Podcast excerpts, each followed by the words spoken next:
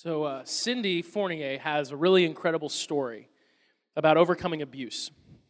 And it's a powerful story. It's a very poignant story for a lot of the things that have been going on in our culture. One of the things we're going to be doing a lot more of this year that I'm so excited about is sharing stories. Because every single one of us has a story, every one of you has a story, and our stories are incredibly powerful. God uses our stories to speak into the lives of others. That's why a lot of times, if it's like a baptism Sunday and people are sharing their stories, half the way through, I'm like, why am I even talking today? You know, like this is, God, I'm pointless today. You've already communicated so much. And so, what we're going to do this year is, is share a lot more stories, a lot more of your stories than, than ever before, but we're doing it in kind of a unique way. Um, Cindy and I sat down for about half an hour, and we just had a, a completely normal conversation, and she got to share so many things. I'm so glad I got to do that. I was blessed by that. And we just recorded the conversation. And so, uh, here today, we showed you a little snippet of that conversation, but if you want to watch the entire thing, you can go to our, our website, you can go to the mobile app, click God Stories, and, and you can watch the entire conversation uncut at any time. I really would encourage you to. Uh, it's an amazing story. It may be something you want to share with someone else, but we're going to be having a lot of those this year, and I'm just I'm excited for us to all hear what God has done in so many different people's lives, right? It's always good to hear stories. So look forward to that. Today, today we begin a brand new series called Bumping into God bumping into God. You ever bumped into someone and it seemed like a completely random encounter, but then after the fact, you maybe thought, that wasn't by chance? That may have not been as random as I thought. Sometimes the things in our lives that happen to us that, that seem random or other people would think are random are actually God orchestrated. It's funny because this series has been planned for a while. And the idea behind it is that in Jesus' story, there's a lot of people who bumped into Jesus. They woke up one morning not knowing that they were going to bump into God that day. They thought they were going to have a normal day, they thought they were going about their normal business, and it just so happened they bumped into Jesus and their entire lives changed. All it takes is one encounter with Jesus to change everything. That's all that it takes. And so this series has been in the works for a while, and it just so happens that this last week I had a bump into someone experience that was totally from God. It was awesome. So on Wednesday morning, I had a meeting in Marietta, and after the meeting, I thought to myself, I'm pretty close to Dick's Sporting Goods. That's a thought that I have pretty often. I like Dick's Sporting Goods. I dress like a 12 year old. I wear basketball shoes and sweatshirts and t shirts, and that's really all that I wear. That's my wardrobe jeans, basketball shoes, and a shirt. That's it. In fact, Megan told me not that long ago, you know, Justin, for a while I thought you were gonna like start to dress more maturely, and it seems like you've regressed and you just dress like a 12 year old. And I thought to myself, what did I wear when I was 12? And yep, this. So yeah, I do. And Dick's Sporting Goods is like my store because it's filled with all the things that I like to wear. And since my son is really into basketball, I always use that as an excuse to go. So if I'm near Dick's Sporting Goods, if I'm down by like Barrett Parkway or, or up at the one in Canton, if I'm just close by, even if I have like a really busy day, I just I have this thought like, man, I'm so close. I should probably go. I should probably just go. And so I did. Wednesday morning, I go to Dick's Sporting Goods and I'm there, and I get a text while I'm in Dick's, and it says, Hey Justin, are you in Dick's Sporting Goods right now? And it was from a number I didn't recognize, and I thought, well, this isn't creepy at all, you know? Someone's watching me right now, but I don't know who it is. And I kind of do this like, I must have looked so suspicious to the people working there because I'm just like, you know, who's watching me? And then I thought, okay, hold on. This is probably someone who, who goes to his hands. That makes sense. And a lot more people have my number than I have theirs. And so I, I just text back, like, hey, yeah, I am. Where are you? I'll come find you. Because my thought is, I don't know whose number this is, but I'm sure I'll recognize them when I see them. And so they say, I'm over by the bows and arrows. Come meet me. And again, I'm thinking, like, this is going to be fine. This is totally going to be fine. You know, this doesn't seem like a scene from a horror movie at all. I'm just walking down the bows and arrows section of a department store, meeting a stranger. Everything's going to work out great. But I walk down the aisle and boom, as soon as I see him, I'm like, wow, it's, it's my friend Matt. And Matt is someone who's been a part of our, our church for a long time. There's probably a lot of Matts here, I recognize that. But this particular Matt is someone that I hadn't really talked to in about four months. Matt and his family had gone through a lot last year. There's a lot of time in the hospital, a lot of serious medical conditions going on, and I'd spent some time, you know, praying with Matt and, and talking with Matt in October of last year, and just really praying through some things going on in his life. And and I hadn't talked to him though since that time. It had been about four months since we had conversed at all. But what's crazy is the night before, Tuesday night, Megan and I are sitting on the couch, and Matt just came to my mind. And I told Megan, I, I wonder how Matt's doing. We need, to, we need to reach out and find out what's going on. I haven't heard an update in a while, and, and I just, I need to talk to them. And so I, I shot Matt a text on Tuesday night Hey, man, thinking and praying about you. Let's connect soon. And so when I see Matt in that aisle at Dick's Sporting Goods, I'm like, Matt, what are the odds, dude? I texted you last night, and he just has this blank stare on his face. He did not get the text. And I told him, like, no, I, I texted you, and I pulled up my phone and I showed him, you know, to Matt, dude, I'm praying about, you know, praying for you and all that. And then I was like, well, why didn't I recognize the number that he sent me his text from? And he's like, oh, I, I switched phone numbers like two months ago. And I must not have shared my new number with you. And I'm thinking, well, then somebody who has your old number is like, wow, people are praying for me. This is really cool. This is exciting. You know? But, but I'm, I'm sitting there going, man, what are the odds? What are the odds of, of randomly, you know, randomly, on Tuesday night, Matt comes to my mind, and there's really no reason for him to. It just, just sort of happened, and I was like, man, I need to reach out to him. I need to, I need to get updated. I need to figure out what's going on in Matt's life. And, and I shoot him a text, and little do I know that he's not going to get that text because I don't have his new number. But the very next day, I just so happened to have a meeting in Marietta, and then I just so happened to go to Dick's Sporting Goods because, again, I'm a child. And, uh, and then, like, not that if you go to Dick's Sporting Goods, it's for children. I'm just, my reasoning was very childlike. I just wanted to go. So I happened to bump into this guy. And we connected and we talked, and I got to hear an update on what's going on with his life, and it was really encouraging. And I was, I was also in, encouraged to know that there's some things that we can do to help. And I was so excited, so glad that I got to connect with him, but, but I knew that was God. I mean, again, what are the odds? Sometimes those random moments in our lives are, are the very moments that God has has set up from a long way off. God orchestrates so many incredible moments. Proverbs 16 9 is a verse that we looked at a couple times last week because of all the, the God moments that happened as we began our partnership in Guatemala. It says that we can make our plans, but the Lord directs our steps. And so now I will go to Dick's Sporting Goods every chance I get because God just shows up there. That's what I've learned. Like it's just, it's, you know. There were a lot of people in the story of Jesus who, who just so happen to bump into Jesus. Little did they know that, that God had orchestrated this connection because He loved them because He wanted them to experience what only Jesus could have them experience. And, and we learn so much about Jesus in these moments. You actually learn a lot about who people are and what they're like when you bump into them and they're not expecting it. You know what I mean? It's, it's kind of a different filter. And so we learn a lot about Jesus in these moments. We learn a lot about his power, we learn a lot about his personality. And I think that's really important. In fact, my, my number one hope this month as we, as we go through this series is that the personality of Jesus would become more clear to us.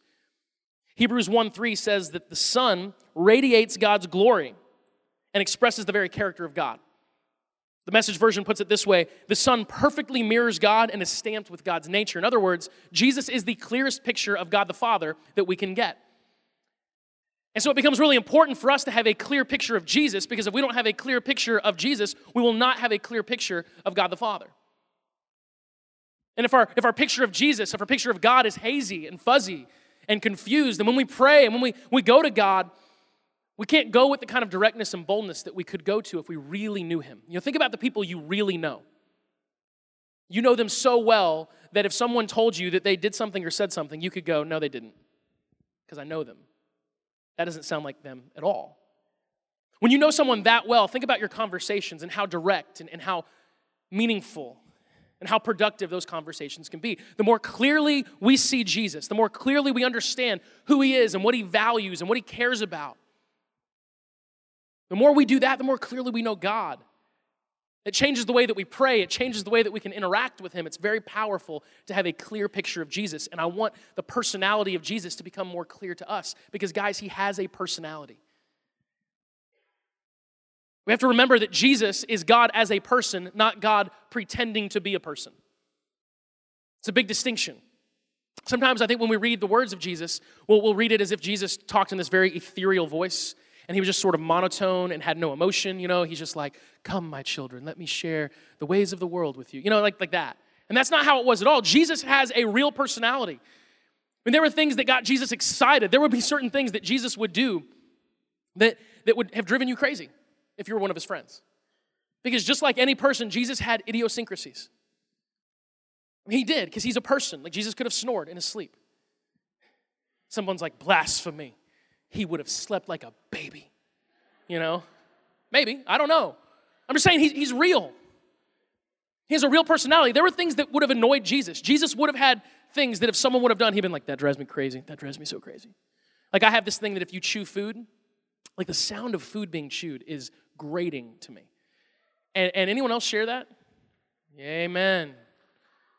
I'll never forget the day that Megan ate a pickle about two inches from my face in bed. And I was like, why?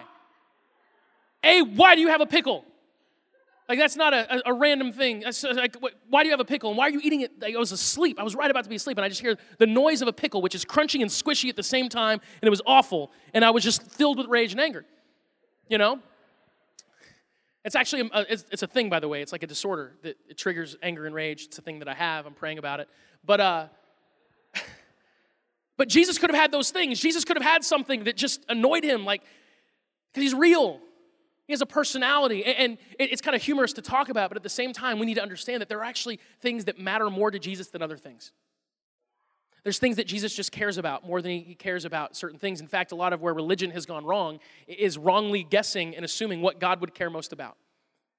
The religious people of Jesus' day thought that God cared most about these things, and Jesus shows up and he's like, Yeah, not so much. I really care about this, though.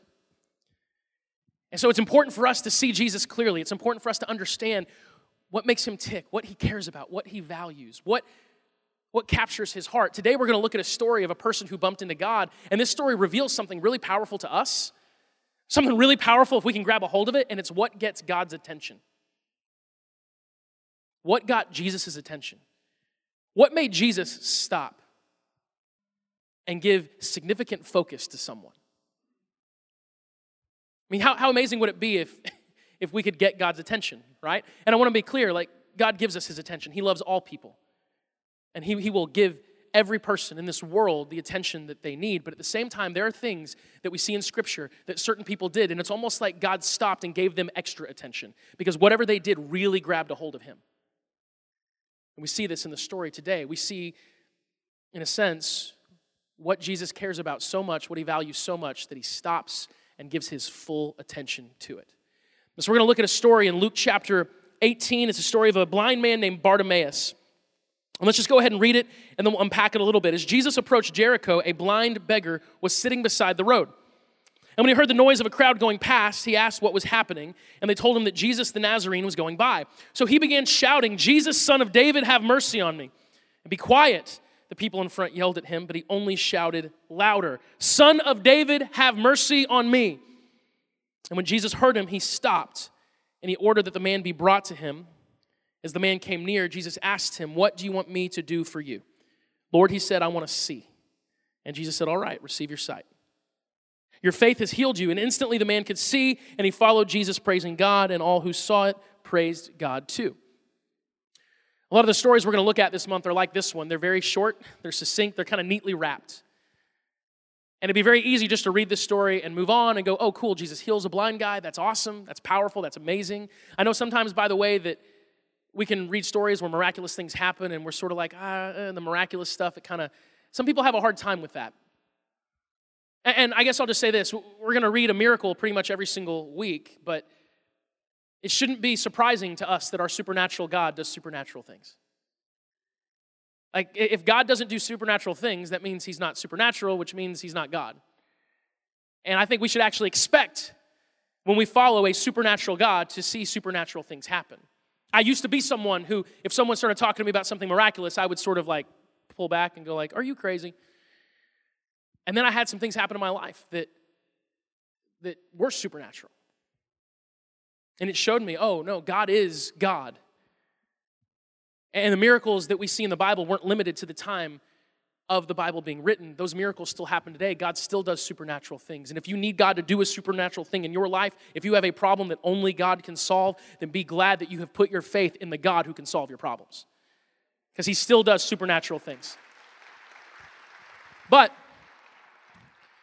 but I don't just want to focus on the obvious because sometimes when we read these stories, we're like, oh, cool, it's a story of a man being healed. But there's so much more going on. Even though the story is very succinct and, and neatly wrapped, if we unpack it, there's a lot going on behind the scenes between the lines. I want to look at that. Number one, let, us kind of look at this through the perspective of Bartimaeus. Let's think about who this man is. It becomes clear very early in the story that he's not expecting to meet Jesus that day. So he didn't know that Jesus was going to be in town because when he hears this buzz, when he hears all this commotion, he has to ask, hey, what, what's going on? And someone tells him, Jesus of Nazareth is here. And instantly, like the exact moment that Bartimaeus hears that Jesus is nearby, what does he do? He shouts. He says, Jesus, son of David, have mercy on me. So it becomes also clear that Bartimaeus knows who Jesus is. Because he doesn't say, uh, Who's Jesus of Nazareth? I'm not familiar. Someone goes, Oh, you haven't heard of Jesus of Nazareth? Oh, he's this guy that's been traveling around all over the, the country and he's doing crazy things, like miraculous things. I heard he even healed a blind person, like you.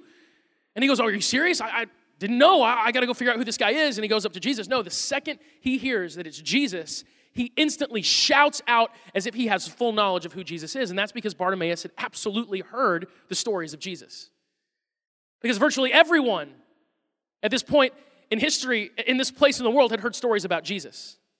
There was no person more talked about, there was no person more famous than Jesus of Nazareth in that time and in that place.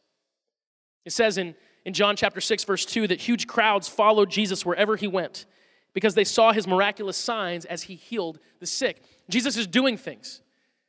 Again, very important for us to remember that our God is a God who does things. Our God is a God of action. And he's doing things that no one could do. He's healing lepers and he's healing the lame and he's healing the blind and he's healing sick people and he's performing these miracles and it's creating a buzz. And by the way, when it says huge crowds followed him, we're talking crowds of around 10,000 people. Like there's a story. I mean, just imagine you're Jesus. There's a story of Jesus needing to get away because he's received some really devastating news and he just needs to go be by himself with his closest friends and he needs to pray. And then he opens his eyes and upwards of 10,000 people have shown up where he's at. 10,000 people. Have you ever been in a crowd of 10,000 people? That's the kind of buzz that Jesus generated when he went somewhere. Everyone was talking about Jesus. In fact, in Luke chapter 23, Jesus has been arrested. And part of his trial process was that he needed to go see Herod, who was the, the governor of that area under the Roman Empire. Uh, Herod called himself a king, but he wasn't a king.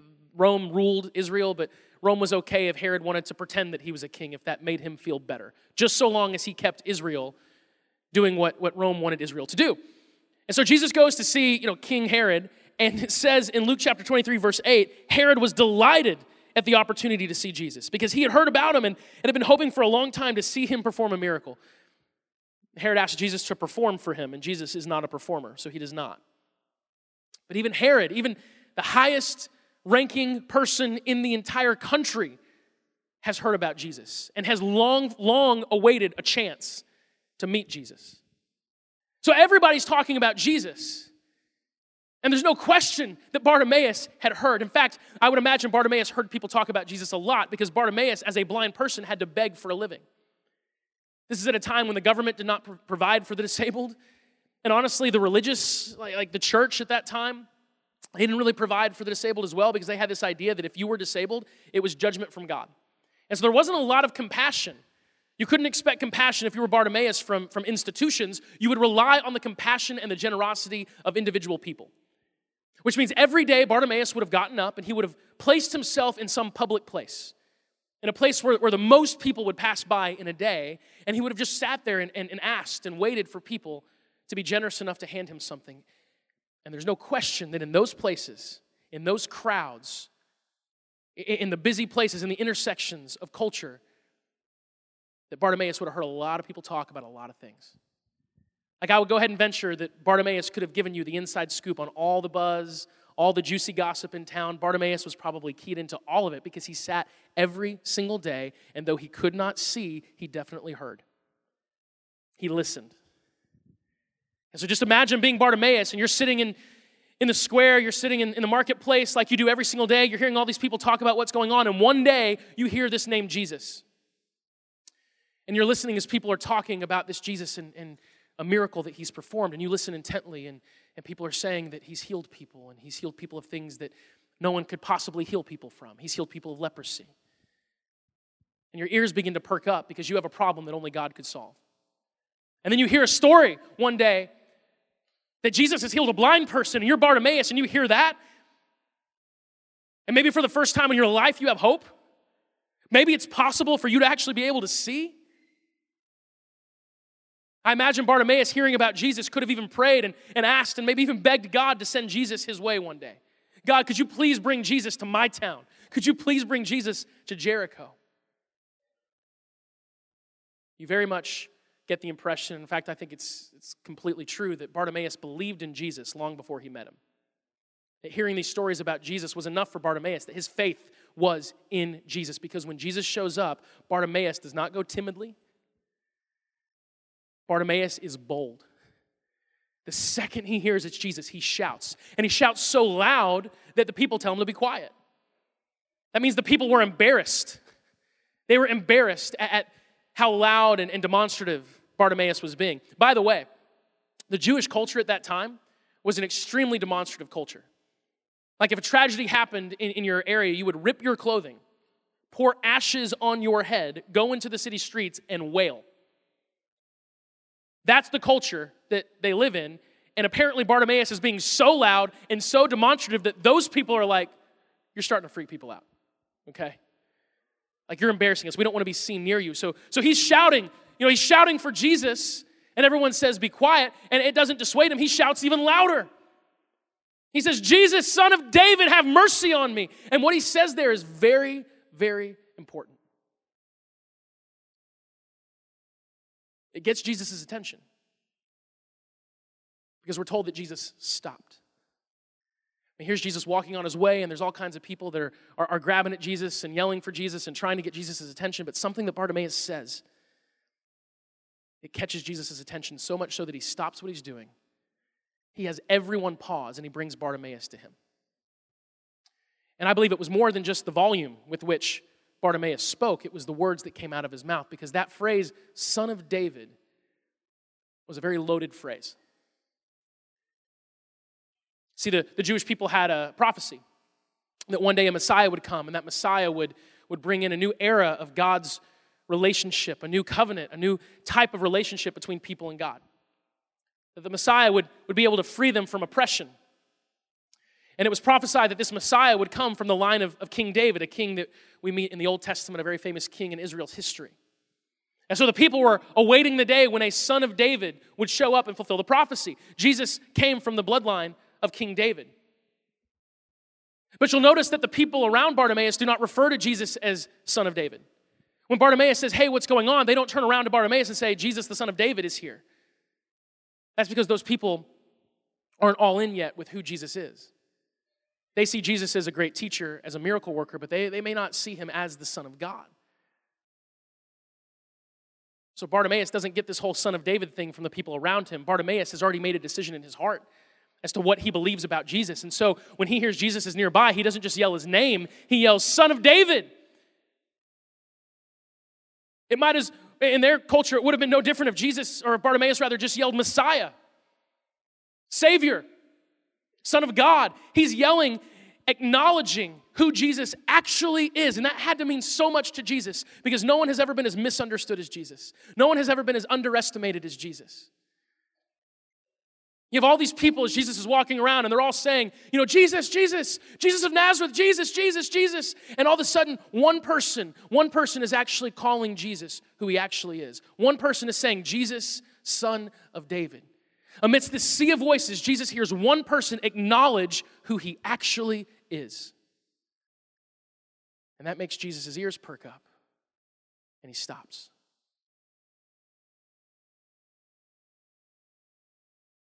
When you recognize who Jesus is, it's a very powerful thing.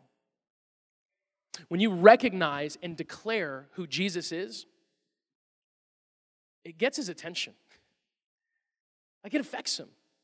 We see this, for example, in, in, Matthew chapter 16. Jesus takes his disciples to a place called Caesarea Philippi. Caesarea Philippi was, was kind of a cultural hub, and there would have been a lot of different people that practiced a lot of different faiths.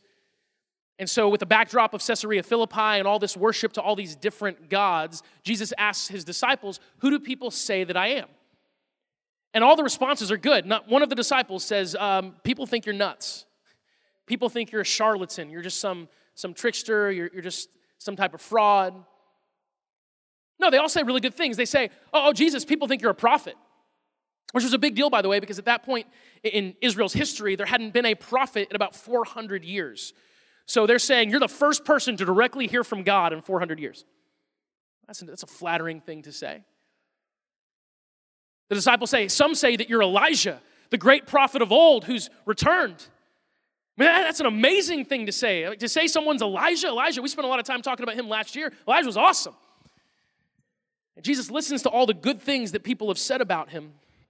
And then he stops and he says a very pointed question. I believe a question that all of us have to answer at some point in time. Who do you say that I am? He says, Who do you say that I am? And you have to imagine the silence that fell, because it's a lot easier to tell Jesus what other people have said than it is to tell him what you think.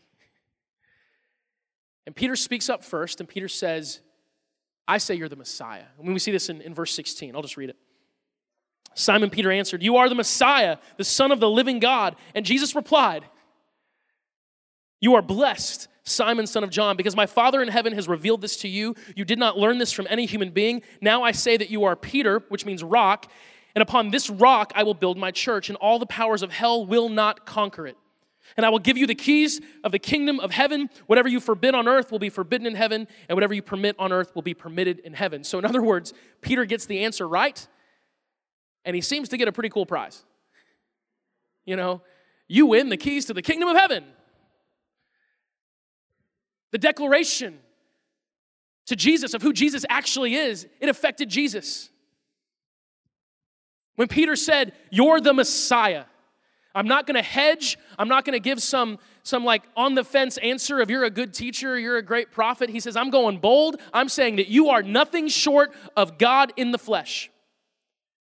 And when Peter said that, he got a new name. He got a new identity. He got a new destiny. Jesus was affected by the statement that Peter made, and, and he blessed Peter richly. It's a really powerful story, by the way. In fact, it's interesting. His name was Simon until that moment. And Jesus says, From now on, I'll call you Peter, which means rock, and upon this rock I will build my church. But, but if you read it in the original language, in the Greek, there's two different words that are used for rock. And so when Jesus names him Peter and says that means rock, he uses the word Petros, which means a stone, like a stone you could pick up, a stone that you might skip on water, or something like that. So he says, Simon, I'm going to name you Petros, stone. And then he says, And upon this rock I will build my church. And that was a different word. That was the word Petra, which means a large, massive stone, a stone that would be fitting to lay as a foundation for something. What that means is that Peter himself is not the rock that the church is built on, Peter is a stone. The rock that the church is built on is the declaration that Jesus is God. When Jesus said, Upon this rock I will build my church, he wasn't saying, Upon you personally, I will build my church, Peter. He's saying, Upon the declaration that you've just made, that statement that you just said, Peter, that I am the Son of God, that is the foundation of the church. That's why it's so important for us as believers. It's so important for us individually and corporately as a church to never hedge.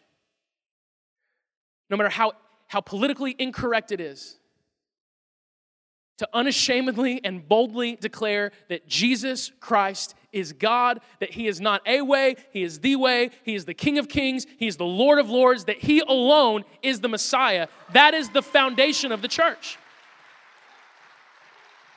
And I'm proud of that. Like, be proud to stand with Jesus.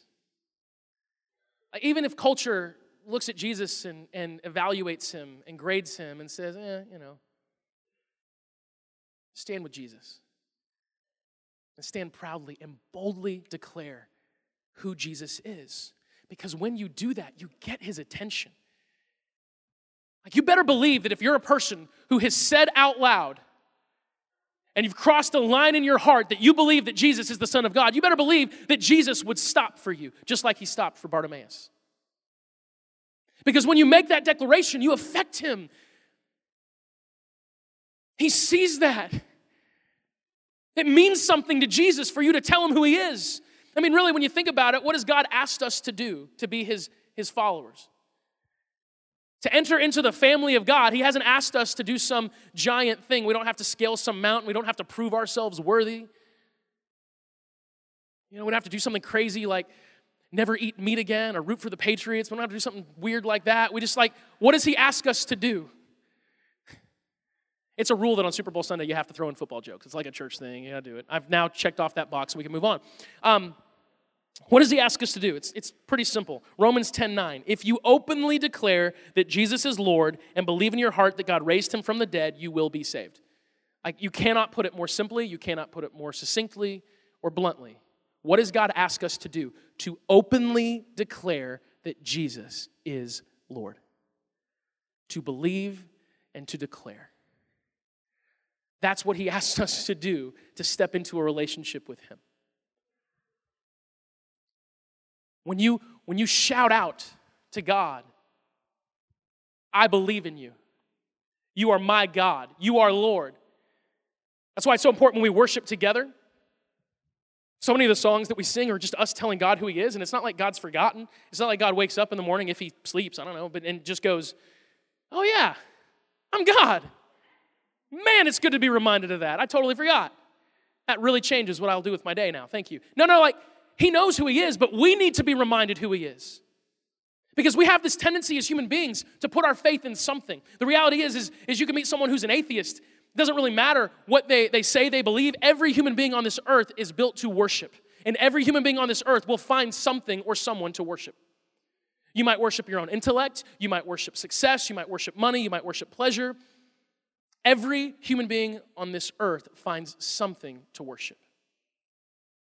But there's only one thing worth worshiping, and it's Jesus.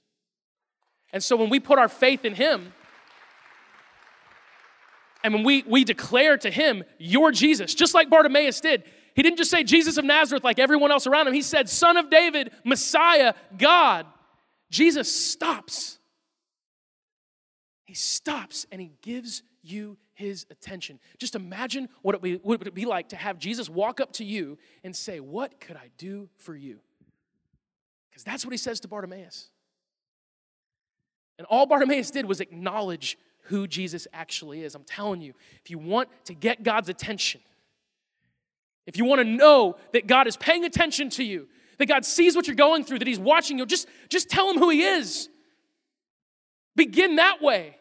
Because when you boldly declare that He's God, it affects Him and you have His attention. And here's the reality He loves you. And so His attention is a really good thing for you to have. A few years ago, I was having breakfast with Ken Kington near Marietta. So then I went to Dick's Sporting Goods. But before I did that, I had breakfast with Ken. And, uh, and, and Ken and I can't remember what we were meeting about, but it was something official. By the way, Ken's going to be speaking with us in March, which is really exciting. I always love it when Ken's with us. Um, but, but Ken and I were hanging out, and, and we were talking about something church related, and, uh, and, and at one point in time, his phone rang, and he picked it up, and it was his wife, Heather. And, and he did that thing when you're meeting with someone, and the phone rings, he went like, to me, just a second. And he talked to her like five minutes, which I thought was a bit much. Because we were, like, we were having a meeting, you know? This is something I blocked out this time of my day, and Megan had called me a few minutes before, and I had said, Well, I will call her back when the meeting is over. You know, like a responsible adult. And, uh, and so whenever Ken hangs up the phone, I just looked at him and said, Hey, is everything okay? Because in my mind, I mean, it must be something serious because, you know, we were meeting and talked for five minutes and whatnot. And Ken goes, Oh, yeah, everything's fine. I've just told Heather that no matter who I'm with, no matter what I'm doing, if you call, I will answer. And I was like, Oh, well, yeah, I mean, I mean, I do the same. I do the same thing with Megan, right? Like, I was super convicted in that moment. It's funny, I don't remember what we talked about at all that day, what we were planning, but I will never forget that moment. And from that moment on, I've made a commitment that if Megan calls, I will answer.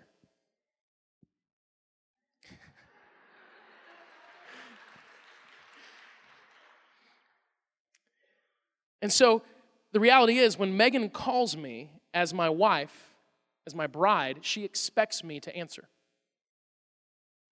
So when Megan needs me, when she's reaching out for my attention, she is not surprised when she gets it. In fact, she expects that.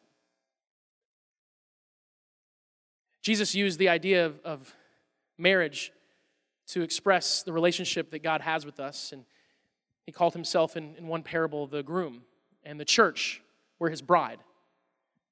In Ephesians, we're told this, chapter 5, verse 25 Husbands, love your wives just as Christ loved the church. He gave up his life for her to make her holy and clean, washed by the cleansing of God's word. He did this to present her to himself as a glorious church without a spot or wrinkle or any other blemish. Instead, she will be holy and without fault. So the idea is that God loves us like a, a groom should love his bride. So when it comes to God's attention, to getting his attention, to having his attention, do we, do we understand the love that he has for us and the nature of it is such that, that he stops for us? That if you're someone who has said that you believe in him, and again, if, if you haven't, he loves you too. Please hear that. But if you are someone who, like Peter, who, like Bartimaeus, has said, I believe in you, Jesus, I call you Lord, then in his eyes, you are like a bride, and he's like a groom, and he will stop for you. And when you call out to him, he will answer. Do you expect him to answer? I got to think about that for myself. Like when I call out to God, when I cry out to God, do I expect him to stop for me, to give me his attention, and to answer me? Or am I surprised when he does? Sometimes I hear, I hear people talk, Jesus followers talk, and, and if God answers a prayer, it's like shocking. Like it's a one in a million thing. Like, oh my gosh, I'm actually one of the lucky few who God actually answered. And I think it should be the opposite. I think we should be surprised when he doesn't. You know? Paul was like that, by the way. Paul is someone who, who saw God do all these miracles through, and Paul would pray and God would show up. And one time, Paul prayed for God to do something specifically, and God didn't do it. And Paul was like, What? God, it was like a crisis of faith for Paul. He's like, I don't understand. I've prayed for this three times, God. Not once, not twice, three times. You see the kind of faith that Paul had. Paul's like, having to pray for something three times is ridiculous. You know? I guess he's shocked that after three prayers, he hasn't had this answer. And then God speaks to him and says, Paul, I'm actually doing something different. And you might seem really weak right now, but, but my strength is made perfect in your weakness. So just trust that even though I'm not solving your problem the way you want me to solve it, I'm doing something. And Paul said, okay. But you can tell that Paul was not someone who would be surprised if you said, I prayed for something, and you wouldn't believe this, Paul. God did it. Paul would just be like, Yeah, that's what he does. What did you expect? I say all this and, and, and we'll wrap up. Worship team, if you guys want to make your way out. Do we live understanding our unique place in God's heart? when you openly declare that Jesus is Lord. When you do that, you get his attention and you cross a line. And it's a very important line. When you declare that Jesus is Lord and you believe in your heart that he is who he says he is, you cross a line in your heart and you now stand with Jesus, and that means that in his eyes, you are his bride. And he's gonna love you with that kind of intensity. Which means that when you need him, he's gonna be there. That means that when you call out to Him, He's going to answer. But do we live recognizing that? When we pray, do we pray like that? Like when Megan calls me and I don't answer, she gets kind of ticked. You know? Then she just texts me, You need to call me. Now I want to have a little bit more like, God is much more over me, right? So I, I don't know if I would be like, Hey, God, I mean, come on, excuse me. but at the same time, if God loves us that much, if He cares for us that much, if we really are His bride because we have declared that He is who He is, then, then we shouldn't be surprised when He answers us. Then we should call out to Him and cry out to Him with the faith and the belief that He is going to come to us and say, What can I do for you? What do you need God to do for you today? Ask Him. Cry out to Him. Remind Him I believe in you. I believe you're God. And trust Him. Trust Him to do for you what He did for Bartimaeus. He will stop for you, He will give you His attention, and He will meet your need. Let's pray. Jesus, thank you so much for your love. Thank you so much, Lord, for who you are, for what you do. You are so good to us. You are more than we deserve, but you're everything that we need. And Lord, I just ask that, that right now in this room that you would you would speak to those of us that, that know you, that you would remind us that just like yesterday, just like tomorrow, you're still God. That you are the way, that you are the truth, that you are the life. Lord, I ask that you would remind us that we have your attention. That you will remind us, Lord, that, that by the simple step of declaring who you are, by us saying, You are God, you are Lord, you are Savior, you are the King of Kings, you are the one who is above all things, you are the name above all names, you are the Alpha, you are the Omega, that when we declare who you are, Jesus, it blesses you. And you in turn bless us, just like you did with Peter, just like you did with Bartimaeus. We want to be people boldly declaring who you are, reminding not just our world, but ourselves that our God is real and our God can do anything. So, Lord, speak to us now as we worship you with this song. This is just an example of us shouting out that you are, you are who you said you are. We love you, Jesus, and we ask all this in your name. Amen. Hey, real quick before we sing, um, this song is called Hosanna, and that word Hosanna comes from a very specific place in Scripture. When Jesus entered the city of Jerusalem right before he was crucified, the people shouted out, Hosanna, Hosanna in the highest. That was them acknowledging that Jesus was the Messiah. So as we sing this song, we're doing exactly, like exactly what we're talking about today. We are declaring that Jesus is God with the faith and the belief that that blesses him, that that gets his attention. And, and just one final thing before we sing is, is look, if you're here today and you maybe haven't gotten to the place in your life yet where you have said out loud, you have declared, you've made it clear, I belong to Jesus. I believe in Jesus. Maybe you've been thinking about that. Maybe you've been wrestling with that, but you're just, you've always sort of been on the fence.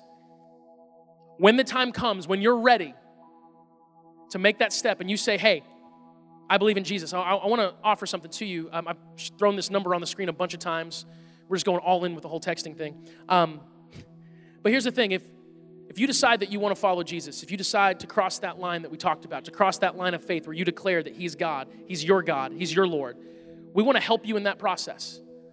We want to help you in, in the early stages of that decision. And so if you text the word ready to that number at any time, that's you saying, I'm ready to follow Jesus.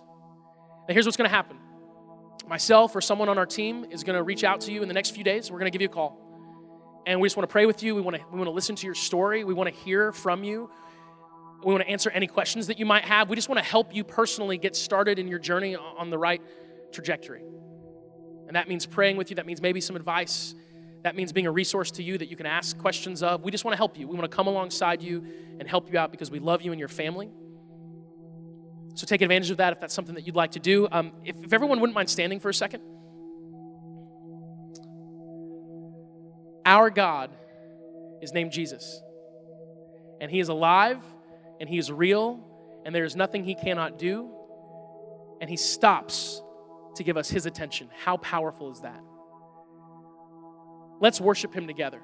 Let's celebrate who our God is and what our God can do. Will you do that with me? Let's sing together.